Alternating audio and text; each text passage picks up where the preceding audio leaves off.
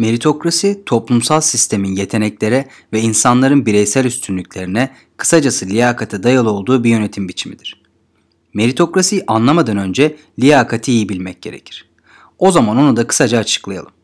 Liyakat bir şeye layık olma halidir. Fakat unutulmamalıdır ki bir şeye layık olmak sadece onu bilmek değildir. Mevcut bilginin üstüne çaba sarf edilmeli ve yeni bilgiler eklenmelidir. Tabi bu sözlük anlamı değil, benim şahsi düşüncemdir. Ben ülkemizin liyakatli, yetenekli ve bilgi sahibi insanlar konusunda çok büyük bir sıkıntı içerisinde olduğunu düşünüyorum. Ve her ne olursa olsun işin insan tarafı sistemden ve politik yapılardan önce çözülmelidir. Peki nasıl çözülecek? Biz bu dünyaya bir çocuk getirdik. Ona gereken terbiyeyi, ahlakı elimizden geldiği şekilde aşıladık. İyi bir eğitim almasını sağladık. Buraya kadar her şey normal. O çocuk büyüdü ve artık sistemin içine girmeye hazır. Peki nasıl girecek? Elinde diploması var mı? Erkekse askerliğini yapmış mı? Tecrübesi var mı? Takım çalışmasına yatkın mı gibi maddeler uzayıp gider. Peki sistem ne istiyor? Cevap çok net. Biat ve sadakat. Tek şartın biat ve sadakate dayalı olduğu bir ülkede liyakat söz konusu olabilir mi? Sadakat evliliğin ve aile yapılarının olmazsa olmazı. Şirketlerin başına getirilen damatlardan, kasaya oturtulan evlatlardan anlaşılacağı üzere ticaret için de önemli. Şimdi bahsedilen sadakat buysa layık olanı seçmek ne kadar gerçek olabilir siz söyleyin. Kafamın çok takıldığı, kendime dert edindiğim nokta şu. Benim de etrafımda senelerce emek verip okuyan, kendisini geliştiren, bir şeyler öğrenmek için çaba sarf eden arkadaşlarım, kardeşlerim oldu. Ama onların olması gereken yerler hep biat edenlerle doluydu. Şimdi senelerce o yerlerin hayalini kuran bu insanlar umutsuzluk içinde rüzgar nereye eserse oraya sürükleniyorlar. Ben inanıyorum ki o rüzgar bir gün sizi olmanız gereken yere götürecek. O yüzden umudunuzu kaybetmeden çalışın, güçlenin ve bekleyin.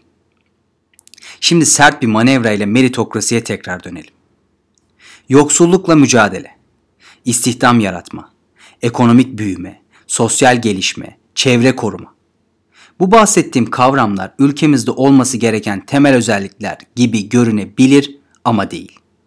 Bu özellikler Çin Halk Cumhuriyeti'ndeki bir resmi görevlinin seçilmesi ve terfisi için olması gereken temel özellikler. Günümüzde herkes Çin'in ekonomi olarak ne kadar büyüdüğünden, yükselişinden bahsediyor. Fakat bunun arkasında gizlenen en büyük temel taşın Çin'in politik yapısı olduğunu kaçırıyorlar. Meritokrasi.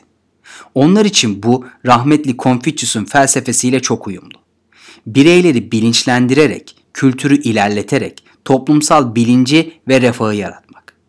Yani tabandan tavana doğru yükselen doğal bir gelişim. İşte bu da bahsettikleri Confucius'un felsefesinin minik bir özeti. Bu da İngiltere merkezli Meritokrasi Partisi'nden size gelsin. Kendisi duvara asılmalık 5 maddeden oluşan muazzam bir manifesto. 1. Kayırmacılık yok. Ailenizin değil, sizin kim olduğunuz önemlidir. 2. Yandaşçılık yok.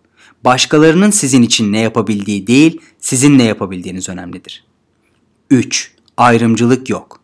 Cinsiyet, ırk, din, yaş ve geçmiş önemsizdir. Yetenek her şeydir. 4. Eşit imkanlar. Herkesle aynı noktadan başlar ve yeteneklerinizin sizi götürdüğü yere gidersiniz. 5. Tatminkar erdemler. En başarılı insanlar en yüksek tatmine erişirler. Gerek başlıklarıyla gerek alt metinleriyle meritokrasi güzel şey dedirtiyor. Ya kardeşim yok mu bu meritokrasinin eleştirilecek bir yanı diyenleri duyuyorum. Var tabii ki.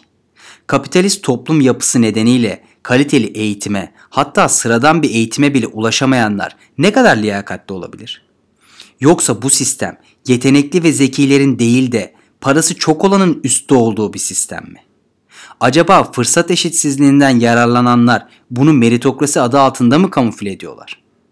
Her sistem kendi içinde sistemler doğurur. Yoksullukla mücadele değil miydi bu sistemde yer alan temel özelliklerden biri? O zaman bunu ortadan kaldırmak da bu sistemin ve üst kademelerde bulunan kişilerin görevidir.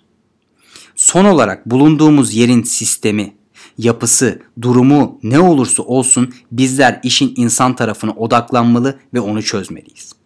Daha çok çalışmalı, doğru bilgiye ulaşmak için uğraşmalı, varsa yeteneklerimizi geliştirmeli, yoksa yeteneklerimizi keşfetmeliyiz.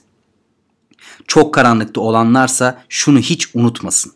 Karanlıkta parlayan ay, aydınlıkta olana göre daha kolay fark edilir. Kendi sözümle bitirmek isterdim ama bu ayrıcalığı Konfüçyüs'e tanımak istiyorum. Bilerek doğanlar en iyisidir.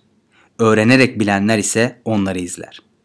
Sadece çıkmaza düştüklerinde öğrenmeye çalışanlar onların ardından gelir. Çıkmaza düştüklerinde dahi öğrenmeye çabalamayanlar ise insanlığın en düşükleridir.